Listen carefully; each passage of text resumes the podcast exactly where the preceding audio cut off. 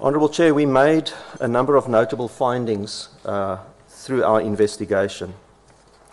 The first finding was that the CCTV system was fully operational, except for the cameras covering the Broadway unit where inmate Bester was held and the administrative building. And it came to our attention that power to that circuit had failed during the period 1938 on the evening of 2 May and 04 1100 hours on the morning of, of 3 May.